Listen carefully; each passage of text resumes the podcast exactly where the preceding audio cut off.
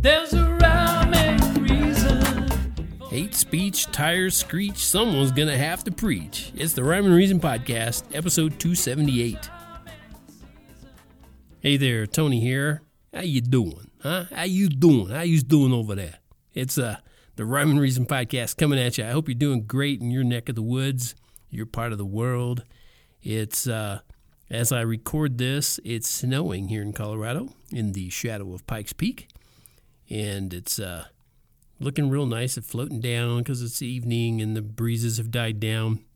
It's supposed to get a little bit of snow tonight, tomorrow, and the next day. There's the weather report for you. News and sports coming right up after these words from Zest. It's zestfully clean. I don't know. The only reason I brought that up is a buddy of mine, Greg, did a funny thing, and you don't really care. Okay. Um, I on the last episode, you probably heard me rant a little bit. If you haven't tuned into that last one, it's about "Make America Great," and I had a little bit of a rant. And uh, you know, I, I'll tell you up front, this one's a little bit of one too. Um, talking about hate kind of brings that up anyway, but I'm going to talk about hate with the most loving um, tone that I think I can put into this. I was uh, reading about that uh, synagogue shooter in Pittsburgh, and uh, the article that I read called it a hate crime, and it said it was committed by a man who shared hate speech on social media channels. And first off, I have to say how stupid the term hate crime sounds. It's just redundant. Hate crime? I mean, come on. Who does a love crime? Uh, And who wouldn't want that, I guess, right? Anyway, it's just, like I said, it's just redundant. All, all crime flows from selfishness, and that's a form of hate. So all crime on some level is hate crime. So you don't have to say hate crime, okay? I made that point clear abundantly. So, I mean, if you want to call one crime a hate crime as if there's any other ki- kind, like I said, that's just stupid. So, anyway, let's get back to that hate speech thing. Hate speech, I, I say, is a term used by weaklings. If you hate me, and you might just because I'm a Christian, and you want to call me names or you want to say bad things about me, so be it. But I won't give you credit for a special language or label your selfishness as hate speech. I'll just consider you worthy of both my love and hate. Uh oh, did he say he'd hate you? Yes. But notice I said love and hate. That's not even possible, you say. Well, nay, nay, grasshopper. In fact, as a Christian, I should be doing my best to emulate God, right? Christians out there, you agree with me? I should be doing my best. We Christians should be doing our best to emulate God, right? Well, what if God hates and loves at the same time? Should I try to do that too? Now, the correct answer is yes.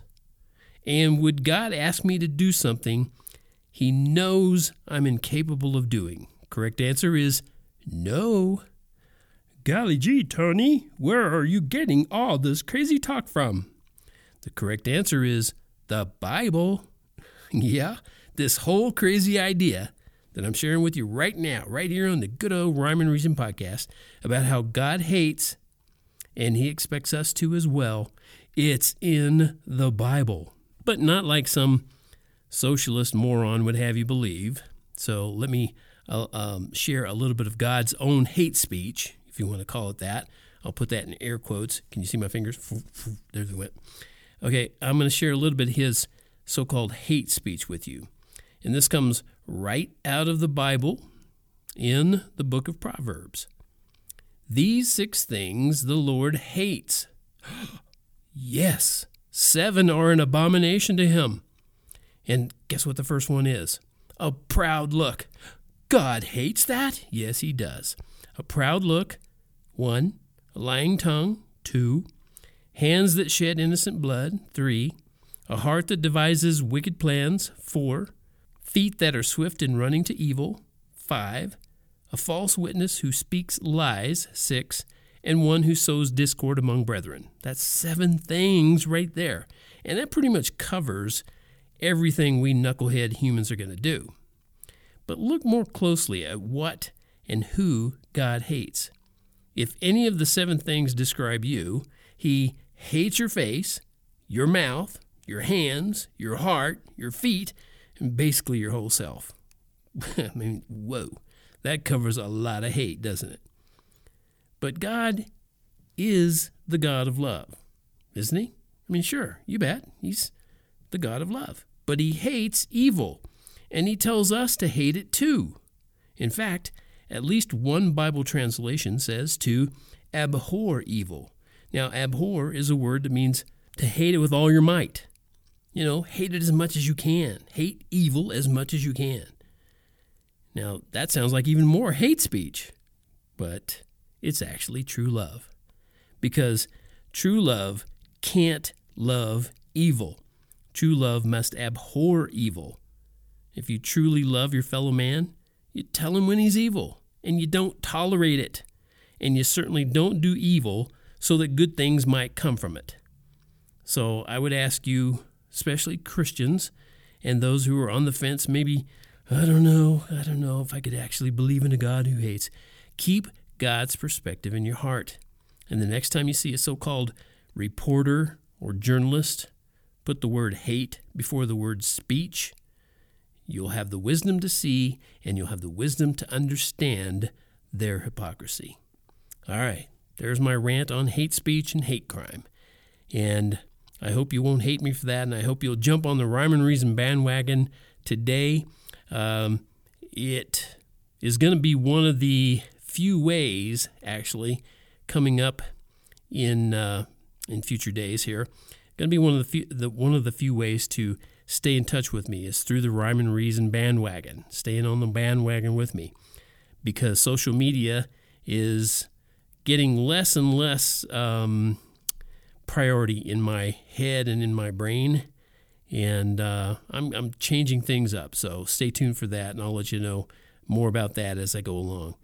But uh, TonyFunderburk.com, you can find me there all the time. Right here on the Rhyme and Reason podcast, I plan on making some more YouTube videos. So basically, those three channels are going to stay solid, I hope. Anyway, Lord willing, and the creek don't rise. And uh, that does it for this episode of the Rhyme and Reason podcast. Next episode, stay tuned. I'm going to share a song. I haven't done that in a few episodes.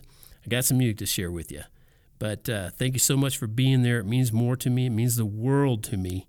And uh, uh, well, I'll just close with that. And remember, life has rhyme and reason because God made you. There's a rhyme and reason for your